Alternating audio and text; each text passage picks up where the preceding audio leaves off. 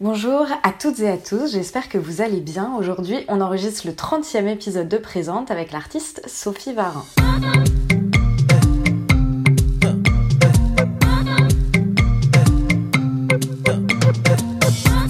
Présente est un podcast dans lequel je souhaite mettre à jour ce qui vient en amont puis en aval de l'art contemporain.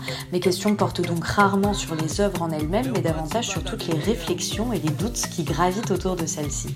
Car ici, je m'intéresse d'abord à la manière dont la vie de mon invité impacte son travail, puis à l'inverse, à la façon dont son travail vient impacter sa vie.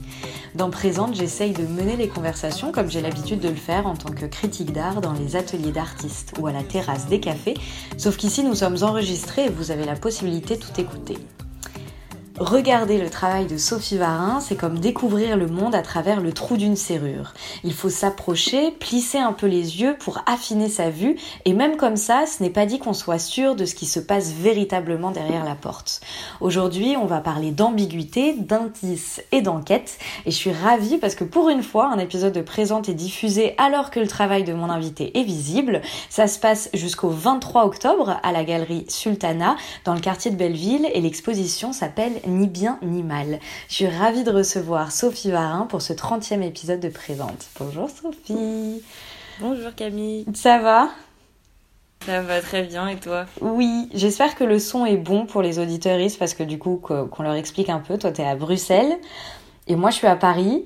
Euh, c'est le deuxième épisode de la saison que j'enregistre à distance, donc j'espère que ça ira. Normalement, ça va, c'est calme de ton côté. Oui, ça va. J'espère que ça, ça va pas couper, tout ira bien. Non, tout va bien se passer, j'en suis sûre. Je voulais qu'on commence cet entretien en parlant d'un détail de ton exposition qui, selon moi, euh, donne le ton de tout ton travail. Ce détail, c'est un pantalon en soie posé sur l'une des six messes de l'espace. Mélanie Schenner, qui a, qui a écrit le texte de ton exposition, le compare à un costume négligemment euh, enlevé entre deux scènes. Ce détail, il m'a marqué parce que bien qu'on soit dans une exposition de peinture, il est là pour nous indiquer qu'ici rien n'est sûr. On ne sait pas si on est entre deux scènes ou si la pièce est en train de se dérouler. En fait, on ne sait pas si l'exposition se situe dans le réel ou si elle a déjà basculé euh, dans la fiction. Euh, oui, tout à fait. Bah, Mélanie a bien trouvé le, le terme de costume justement parce qu'il y a ce rapport à la, fiction ou au fait d'incarner un personnage, etc. Qui du coup, euh, ben oui, comme tu dis, on ne sait pas vraiment si on se situe dans quelque chose qui est qui est interprété ou quelque chose qui est vraiment euh, un comportement. Euh, euh habituel de quelqu'un et l'idée aussi de dans une exposition de peinture d'avoir des éléments comme ça qui sont un petit peu plus sculpturaux c'était plus euh, bah déjà de, de, rapprocher les visiteurs euh, de leur propre euh, présence. Tu vois que c'est une échelle un petit peu plus humaine et tout ça. Et encore une fois, de déposer un peu des objets, ça, oui, ça induit cette temporalité de, oui, est-ce qu'on arrive avant, est-ce qu'on arrive après, est-ce qu'il y a quelque chose qui va se passer là maintenant tout de suite? Donc c'était un peu, du coup, on voit des petites fictions qui se passent dans les peintures, mais potentiellement, euh, il y en a une qui est en train de se dérouler aussi à échelle humaine euh, mm, et dont mm, on mm. fait partie avec notre propre corps euh, dans l'espace. Ouais, c'est vraiment ça qui m'a marqué, je pense, euh, dans cette exposition, c'est qu'on sait pas trop où on se situe. Dans le texte encore de, Mélanie, euh, on, voit qu'il y a vraiment cette, euh, ambiguïté permanente entre l'extérieur, l'intérieur de la galerie, les œuvres en elles-mêmes, le, ce qui se passe encore une fois dans l'espace. Et je trouve que c'est assez intéressant. D'ailleurs, toujours dans son texte, Mélanie file la métaphore du songe, comme si visiter ton exposition se faisait dans un état de demi-sommeil quand on n'est pas encore capable de distinguer le vrai du faux. Je voulais qu'on parle de la place du doute et de l'incertitude euh, dans ton travail. En fait, tu sembles considérer l'ambiguïté justement comme une position en soi. On dirait que c'est une véritable posture avec laquelle euh, tu tentes d'aborder le monde, là où on est nombreux et nombreuses à, avoir besoin de trancher, à avoir besoin de, réponses claires, de solutions. Mm. Je trouve ça intéressant comme, euh, comme posture.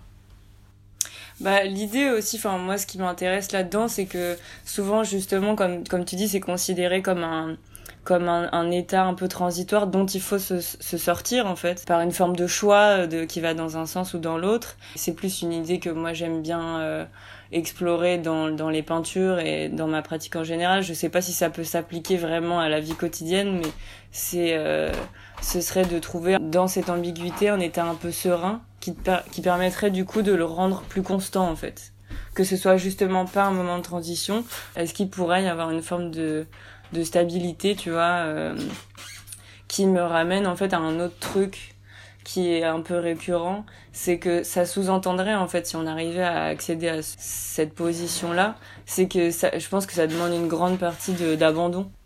Hmm. Euh, de lâcher prise. Et, euh, voilà, c'est ça. Et je pense qu'il y a beaucoup ça aussi dans la lecture que les peintures peuvent proposer, dans le sens où elles proposent beaucoup d'indices et en même temps pas tant que ça.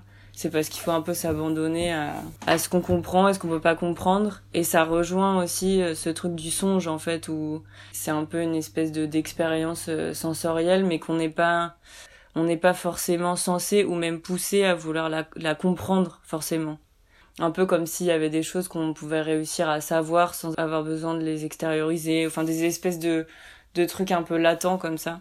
Et c'est pour ça que ce travail sur le doute et l'incertitude m'intéresse. De ouais, est-ce qu'on peut trouver des situations stables en fait à travers ça? Ouais, mais c'est vraiment. Euh... En fait, c'est, c'est aussi. Euh, il y a aussi tout un propos, ouais, je trouve, sur, le, sur la notion de lâcher prise finalement. on est tout le temps dans une, euh, dans une quête en fait de d'absolu, dans une quête de, de stabilité encore une fois. Et, euh, et toi, c'est vraiment une proposition au lâcher prise, au fait de ne peut-être pas tout saisir. Ouais. Euh, tout ça, c'est de toute façon, c'est des choix très arbitraires euh, que je, je décide aussi. Mais ça, ça part un peu de l'idée que peut-être que du coup, dans cette position-là, ça te permet d'accueillir plus de choses finalement. Parce que du coup, ce, truc d'ambiguïté et donc de pas faire de choix pour sortir de cette situation d'ambiguïté, du coup, c'est une forme d'absence de jugement. Et est-ce que l'absence de jugement, elle te permet pas, ouais, de d'incorporer plus de choses en fait à ta lecture des, de ce que tu vis ou quoi? Mm, mm. Et justement, en parlant de lecture, j'ai lu euh, plusieurs interviews de toi et dans l'une d'entre elles euh, euh, émerge une notion que je trouve passionnante, c'est la menace tu expliques que tu tentes de créer un jeu entre le public et les œuvres et que soit générée une, culpabilité mutuelle entre, entre les deux. Les deux sont atterrés et s'accusent mutuellement, tu disais. J'adore cette notion et elle fonctionne d'autant plus dans ton travail qu'on a véritablement l'impression que tes personnages se comportent comme si on les avait pris la main dans le sac finalement. Euh, beaucoup euh, sont courbés comme s'ils tentaient de, fuir discrètement ou alors ils nous regardent avec des gros yeux ahuris. Enfin, il y a des... Il y a, vraiment des, visages très particuliers, même s'ils sont tout petits. Bah en fait, il, y a vraiment ce truc. Moi, j'ai beaucoup tendance à, faire un, amalgame entre ce que je pense de la personne qui va regarder la peinture et les personnages. C'est-à-dire qu'en fait, le, les situations dans lesquelles je mets mes personnages, c'est aussi un peu les situations dans lesquelles j'espère euh, mettre les gens qui vont les regarder. Et du coup, d'ailleurs, c'est un peu, parfois, c'est un peu confus dans ma façon d'en parler parce que je sais pas trop si moi je suis en train de parler du du regardeur ou la regardeuse ou bien les, les, personnages des peintures qui sont en fait voilà c'est ce que tu dis c'est un peu dans des situations de de se retrouver euh, parce que l'un et l'autre font la même chose c'est-à-dire qu'ils se ils se prennent sur le fait en fait. Et donc c'est-à-dire qu'il y a très souvent du fait de leur petite taille forcément ça ça nous force nous euh, à l'échelle humaine de nous approcher ça attise un peu notre curiosité. Et en fait au moment où on s'approche suffisamment près pour discerner ces personnages c'est ce moment où alors on observe qu'ils sont en train de nous, voir euh, faire mm, ce, mm, mm, ce mouvement vers euh, vers la, la, scène dont ils font partie. Et, euh, et donc c'est ce que j'entends par s'accuser mutuellement, c'est qu'il y a un peu ce truc aussi où si on s'approche un peu tout près et tout ça, ça sous-entend peut-être qu'on est en train de voir quelque chose qu'on n'était pas censé voir, euh, ou du moins qui nous était pas offert vraiment directement. Et, euh, et, donc on est un peu euh, potentiellement euh, un peu gêné aussi d'avoir perturbé la scène avec ces petits personnages qui nous regardent en nous demandant un peu de, je sais pas, c'est ce que je trouve intéressant dans, enfin ce que je cherche aussi, c'est que on a, on a été euh, poussé à s'approcher. Et puis ensuite, après, on est un peu là, ah merde, est-ce que je, suis censée voir ça ouais. Voilà. Mais c'est aussi pour ça que dans l'introduction, je comparais tes peintures au... à des trous de serrure. Tu sais, il y a mm. vraiment ce truc de... Mais surtout là, dans, dans l'exposition actuelle, euh, il y a aussi plein de petites fesses partout. Et du coup, le fait de se rapprocher et de tomber sur des, sur des petites fesses, tu te dis, merde, est-ce que j'avais vraiment le droit de regarder ça, tu vois? Et, euh, et même, tu l'as... En, même dans la scénographie, d'ailleurs, vous l'avez d'autant plus euh, joué, ce, ce, ce truc de, de, de, de pénétrer l'intime avec cette petite, mm. cette petite cage. comment expliquer ça? Enfin, il y a, y a une il y a un endroit en fait euh, où on peut euh, aller regarder sans être regardé sauf par ces petits personnages et, euh, et je mm. trouve ça d'autant plus intéressant ouais, cette, cette question encore une fois de l'intime perturbé par le regard Ouais, bah oui, il y a, y a, différents moments de, de dévoilement. Et du coup, c'est ça la question, c'est est-ce que ça nous a vraiment été dévoilé ou alors est-ce qu'on est allé chercher mm. quelque chose qui était censé rester caché? Et on, enfin, la, la réponse est pas et pas intéressante. Et euh, je crois savoir que tu as un véritable attrait pour les intrigues et les enquêtes.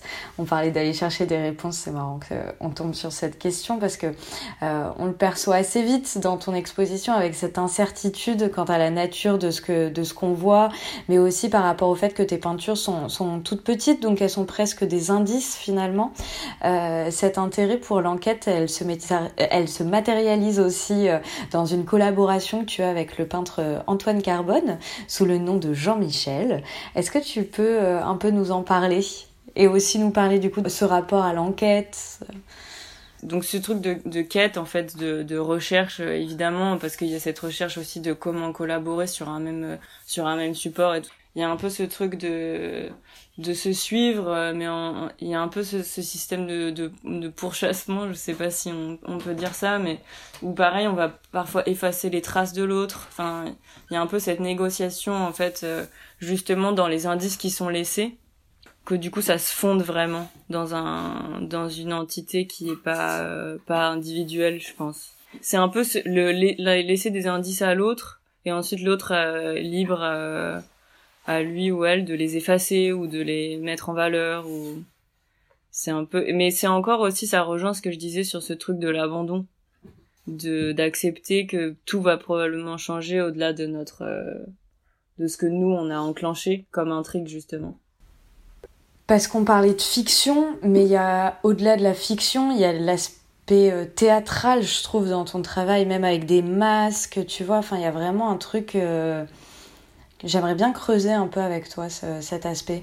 Oui, au début, c'était plus, euh, enfin, tu vois, si on, si on parle d'écriture et de fiction et tout ça, au début, je pense que j'étais, je m'intéressais plus au, au théâtre dans le rapport à la représentation et aussi au fait que ce qui m'intéressait dans le, dans le truc du, du théâtre, c'est que euh, il y a un, un, peu ce côté où traditionnellement, en fait, tu le vois de façon frontale et, euh, et donc tout ce qui est derrière est un peu caché. Enfin, tu vois, par exemple, tu vas pouvoir mettre euh, des des épingles qui vont tenir une robe derrière ou tu vois il y a, y a, et ou alors aussi les tu sais que les les gens qui voient le spectacle sont mis à distance. Et donc tu dois énormément exagérer certains traits et tout ça. Et euh, c'était ça qui m'intéressait aussi. Déjà c'est une ça offre une vue dans le sens où c'est une représentation c'est une réinterprétation euh, tu vas jouer une mère ou tu vas jouer, euh, j'en sais rien, enfin tu vois un métier ou des choses comme ça. Euh, mais aussi c'est euh, c'est super exagéré et c'est vu que d'un point de vue, enfin que d'un angle. et donc c'est ça c'est un truc qui m'intéressait qui m'intéressait pas mal et en fait à, à ce moment-là enfin le moment où je pensais pas mal au théâtre c'était un moment où je faisais quasiment que de la sculpture et essayé d'y penser, mais à l'inverse, où j'étais là, oui, mais moi, ce qui m'intéresserait, c'est de faire comme le théâtre, mais où tu peux aussi aller derrière, en fait, où il n'y a pas trop de devant et de derrière. Et donc, il y a les choses qui sont cachées, il y en a forcément, mais tu peux aussi les voir. Enfin, il y avait un peu ce, ce truc euh, un peu étrange. Et après, dans le, qui est un peu resté maintenant du théâtre, c'est aussi ce qu'on disait par rapport, euh, enfin, on mentionnait l'idée du témoin et ce qui m'intéresse aussi dans le témoin, c'est que donc tu, tu vois quelque chose, t'assistes à une scène, mais après en fait il y a toute une modification qui s'opère dans la façon avec laquelle tu vas la raconter. Et par exemple, il y a c'est un titre que j'ai repris d'une série télé de qui a été écrite par euh, Bergman, qui s'appelle Les meilleures intentions. Et en fait, j'y pense souvent quand je pense aux témoins parce que tu sais, souvent, les, les gens sont amenés à témoigner d'une situation et en fait, ils cachent des choses en pensant bien faire.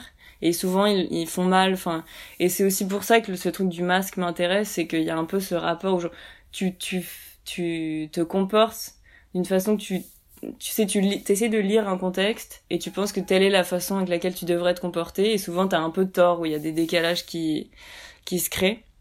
Et donc, c'est ça qui m'intéresse aussi avec cette, euh, ce rapport au masque et au théâtre, c'est le, décalage dans la lecture du contexte et, ça, et ta réaction à ce contexte en fait.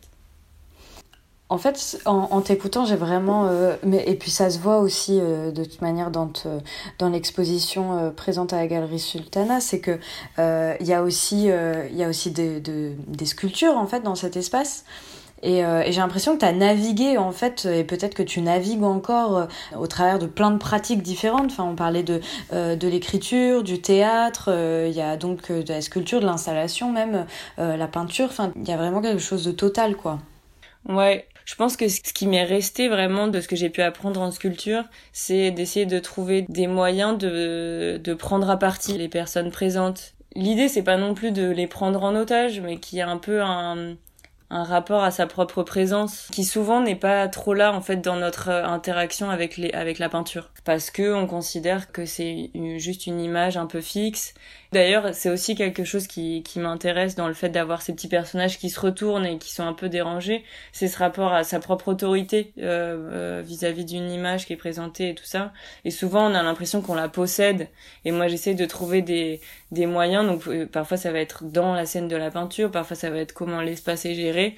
Mais de d'être un peu dépossédé de ce sentiment d'autorité et euh, voilà, donc ça peut être par différents moyens, j'en sais rien, parfois ça peut être en utilisant la lumière, en utilisant des odeurs, en utilisant des sculptures, enfin... Ce qui, ce qui est un peu important, c'est que ça devienne un peu joueur aussi, euh, que, que cet échange soit pas, justement, il soit pas en train de pointer du doigt la personne qui rentre dans un espace en disant maintenant tu dois négocier ta présence dans ce lieu, mais plutôt que ce soit une espèce d'interaction un peu fluide. Euh, entre les œuvres et les, les gens présents. Mm, mm, mm. Mais justement, l'aspect joueur, etc., enfin, tu vois, presque ludique, presque drôle à certains moments. Enfin, tu vois, je, ton exposition est loin d'être triste, c'est clair. Je sais pas comment tu vois les choses à ce niveau-là. Je sais pas si. Euh, enfin, tu vois, il y a une certaine. Euh, pas euh, légèreté non plus, mais tu vois, un, un, rire un peu narquois, quoi. Tu vois, qui se, qui se dégage de tes peintures, je trouve. Ouais. Oui, oui, bah écoute, tant mieux si ça se, si c'est perceptible. Bah encore une fois, je pense que j'arriverai pas, ou peut-être que ça m'intéresserait pas de faire quelque chose qui soit complètement sérieux. Je trouve aussi que c'est, en fait, de jouer un peu sur cette corde un peu drôle, même si c'est pas non plus, c'est pas forcément comique, mais euh, non. Mais je trouve ça un peu plus généreux, en fait, et c'est peut-être un peu plus naturel de, bah oui, de faire un peu sourire les gens. Euh, c'est du coup ça ça induit un rapport qui est peut-être plus détendu en fait euh. je sais pas si ça se situe vraiment là-dedans mais ouais c'est peut-être d'alléger un peu les choses aussi. Et en même temps en même temps ça les allège pas tant que ça parce qu'il y a un petit côté un peu noir aussi c'est ça euh. c'est ça tu vois c'est pour ça que je dis c'est c'est pas tant drôle que narquois. Enfin tu vois il y a un rire enfin tu sens que le, tu sais pas si les si les personnages rient avec toi ou rient de toi. Enfin tu vois il y a un peu ce truc là tu vois Ouais, ouais, mais je pense que en fait, c'est c'est exactement ça. C'est un peu les deux. Il rit avec toi et de toi en même mm, temps. Mm. Et euh, et c'est vrai qu'il y a peut-être un peu un petit truc de la moquerie. Enfin, ouais, totalement. ouais, mais qui est pas, c'est pas non plus censé être super négatif, mais il y a un petit truc où c'est un peu, peut-être que ça rejoint aussi ce truc sur la déstabilisation en fait. Ouais. Ah, Peut-être que c'est un, c'est un peu ça. Euh, c'est qu'en même temps, bah, c'est engageant, ça, ça nous fait un peu sourire, un peu rire, et puis en même temps, on est là, mais est-ce qu'il se moque de moi ou est-ce qu'on est en train de rigoler ensemble Enfin, je pense que c'est ça en fait. C'est peut-être que ce rapport au, au, rire ou à l'humour, il est un peu, il peut être présenté de façon un peu déstabilisante, et ça, c'est intéressant, je trouve. En fait, pour moi, ton travail il se situe un peu dans, dans l'inframince. Euh, évidemment, c'est notamment dû au fait que tes peintures sont toutes petites, comme on le disait, mais il y a aussi le fait que tu captes ce qui est minime, presque invisible. Tu parles souvent des marmonnements. J'ai vu beaucoup de fois ce terme arriver dans tes interviews et les échanges que tu as pu avoir, euh, que tu présentes comme un accident buccal, mais qui de temps en temps est aussi, selon toi, une, une petite perversion. Euh, je crois que ce qui me plaît dans tout ça, c'est que tu ne tranches jamais, tu te refuses à tout manichéisme, où que ce soit d'ailleurs. Et on le lit dès le, dès le titre de l'exposition, de toute façon, ni bien ni mal. Je trouve ça assez intéressant. En fait, je pense que c'est venu... Euh, ces, petites questions-là, c'est venu bah, d'abord du fait que je euh, les scènes comme elles sont petites et les, les, choses dépeintes sont quand même assez floues. Enfin, je, je peux pas non plus mettre énormément de détails et tout ça. Donc de fait, ça crée euh, ça crée une ambiguïté. Donc où, le, le, point de départ, c'était juste bon bah en fait on sait pas trop euh, ce que ces personnages sont en train de faire. Ça c'était un peu le le point de départ. Et puis après, en fait, comme est venu par la suite ce côté de s'accuser mutuellement, en fait, d'être un peu, d'être un peu pris à partie, et les personnages et nous en tant que visiteurs, visiteuses.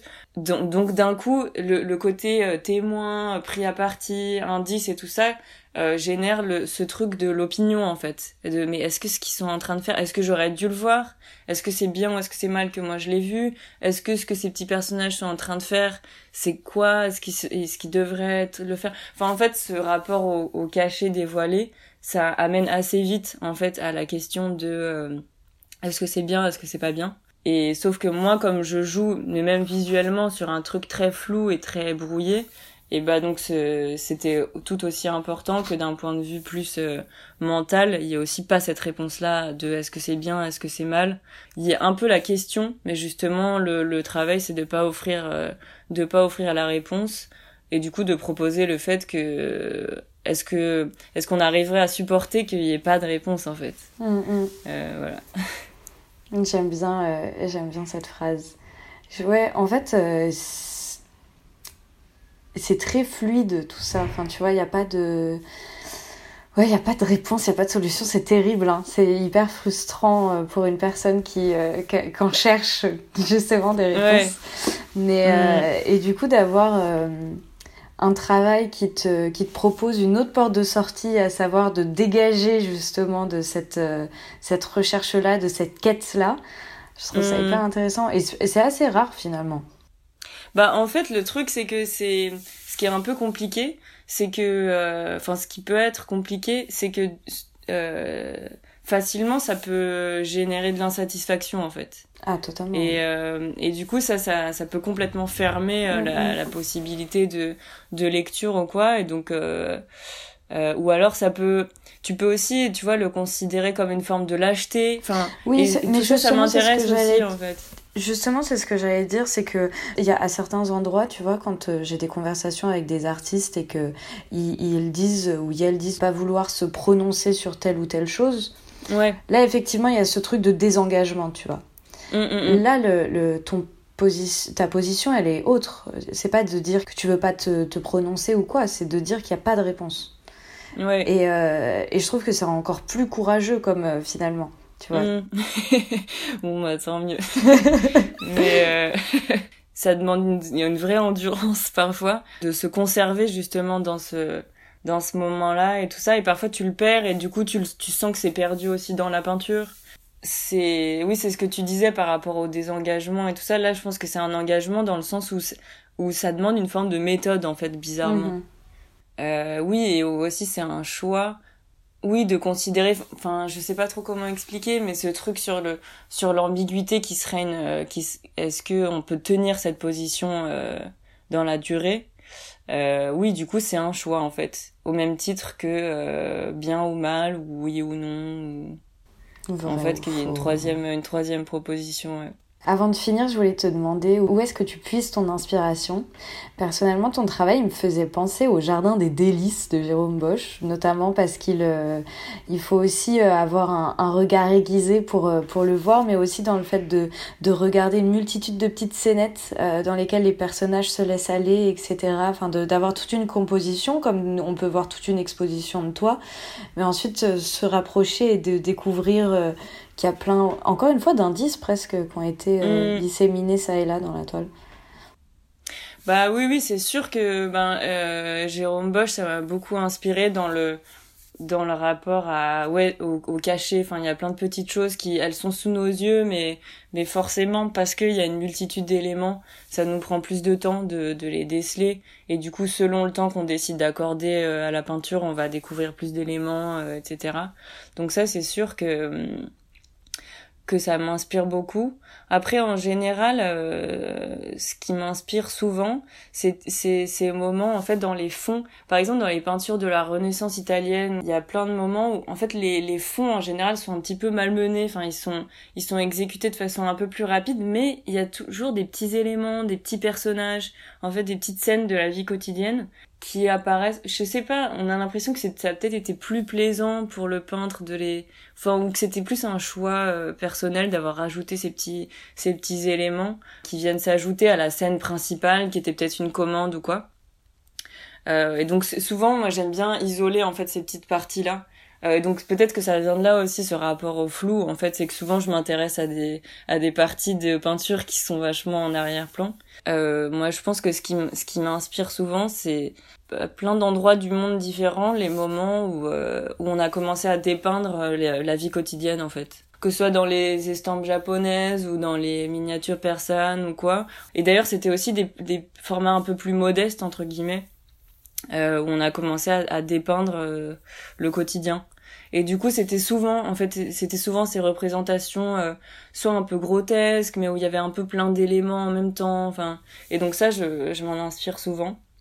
En fait, il y a plein, il y a vraiment plein, plein, plein de. Là, je te parle de peinture parce que je fais, je fais de la peinture, mais souvent aussi, je vais faire des captures d'écran de, de, de mise en scène, en fait, entre des personnages de, dans des films donc beaucoup des films de John Woo par exemple. Mhm. dans les compositions. Et où après euh, tu vois les, les les fonds de dessins animés enfin il y a vraiment plein plein de plein d'éléments qui se qui se conjuguent. Et donc en fait c'est vrai que j'emmagasine énormément d'images que je regarde.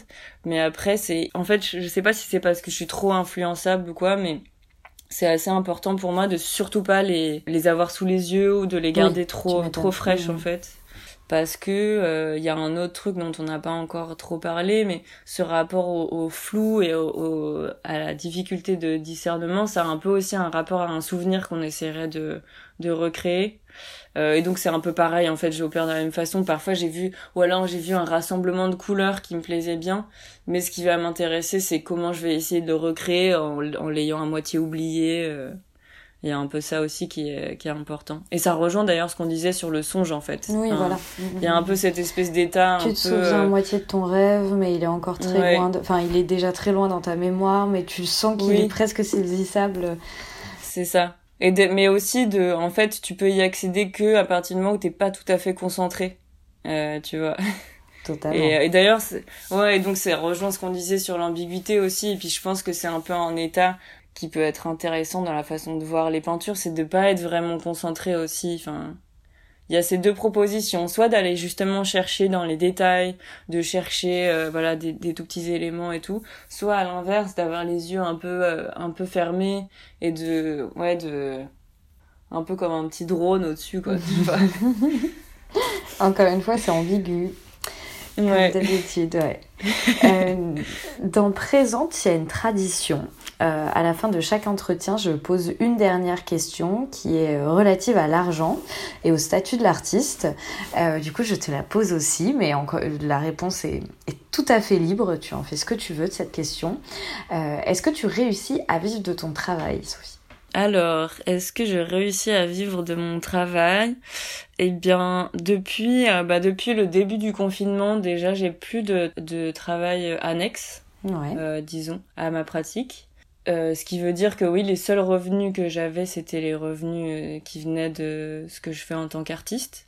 Après, est-ce que j'arrive à en vivre? Je sais pas encore, du coup. Ça dépend des ambitions de chacun, chacune. On, on va, c'est ça, on va voir à la fin de l'année. Mais euh, j'ai l'espoir que que ça pourra être le cas et que ça pourra continuer euh, continuer comme ça en tout cas. Pour l'instant, je sais pas exactement en fait quelles vont être les répercussions, mais j'ai l'impression que oui. En tout cas, c'est tout ce que je te souhaite. Et pour ça, faut aller voir ton exposition du coup qui est jusqu'au au 23 octobre à la galerie Sultana euh, à Paris, dans le quartier de Belleville, qui est vraiment une très belle exposition. Enfin, moi, je, je m'y suis vraiment plu Donc vraiment, je vous invite à, aller la voir. Je te remercie, Sophie. C'était trop chouette. Je suis contente. C'était bien agréable de commencer ce lundi matin avec toi. Merci d'avoir écouté cet épisode de Présente. Rendez-vous du coup à la Galerie Sultana euh, pour, euh, pour découvrir euh, l'exposition de Sophie qui s'appelle Ni bien ni mal. Comme d'habitude, je vous donne rendez-vous sur le compte Instagram de Présente pour suivre toutes les actualités du podcast et échanger avec moi. Je remercie grandement David Walters pour le générique et vous dis à dans deux semaines. Mais d'ici là, prenez soin de vous et je vous embrasse. Merci Sophie.